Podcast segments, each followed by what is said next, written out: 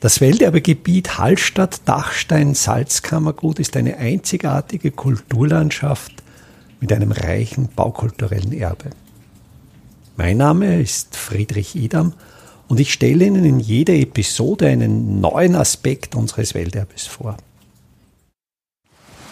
Das wohl beeindruckendste Werk der historischen Hallstätter Mühlbach-Verbauung ist das Werk 2, die Falkenhainsperre. Am Weg von Hallstatt zum Rudolfsturm gehen wir knapp unterhalb des Rudolfsturms frontal auf die Staumauer hin. Wir sehen die riesigen Quaderblöcke, die nicht mehr so, wie es beim salinarischen Quadermauerwerk war, eben gearbeitet sind, sodass die Mauer eine ebene Fläche bildet, sondern die Köpfe dieser Steine, also die vordere Fläche der Steine, ist in Rustika gearbeitet. Das heißt, jeder Kopf, jede Vorderfläche ist bombiert gearbeitet und wölbt sich nach vorne.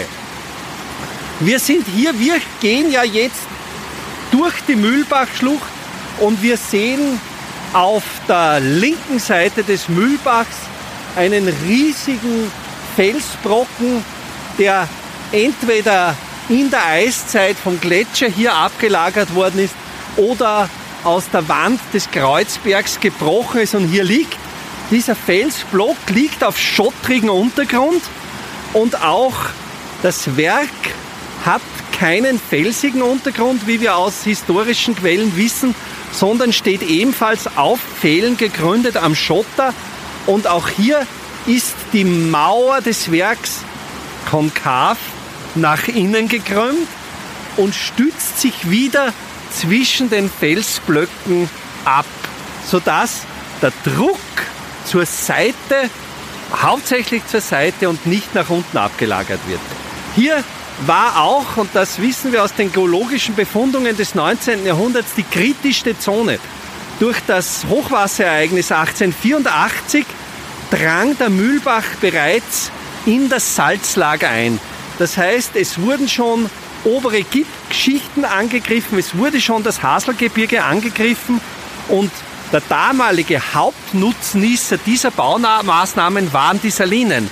Es wurde auch damals vereinbart, dass, wie es damals so schön hieß, ein Individuum aus dem salinarischen Meisterstande nach jedem stärkeren Regenguss diese Wildbachverbauten begehen musste und dafür Sorge tragen, dass sie wieder instand gesetzt wurden.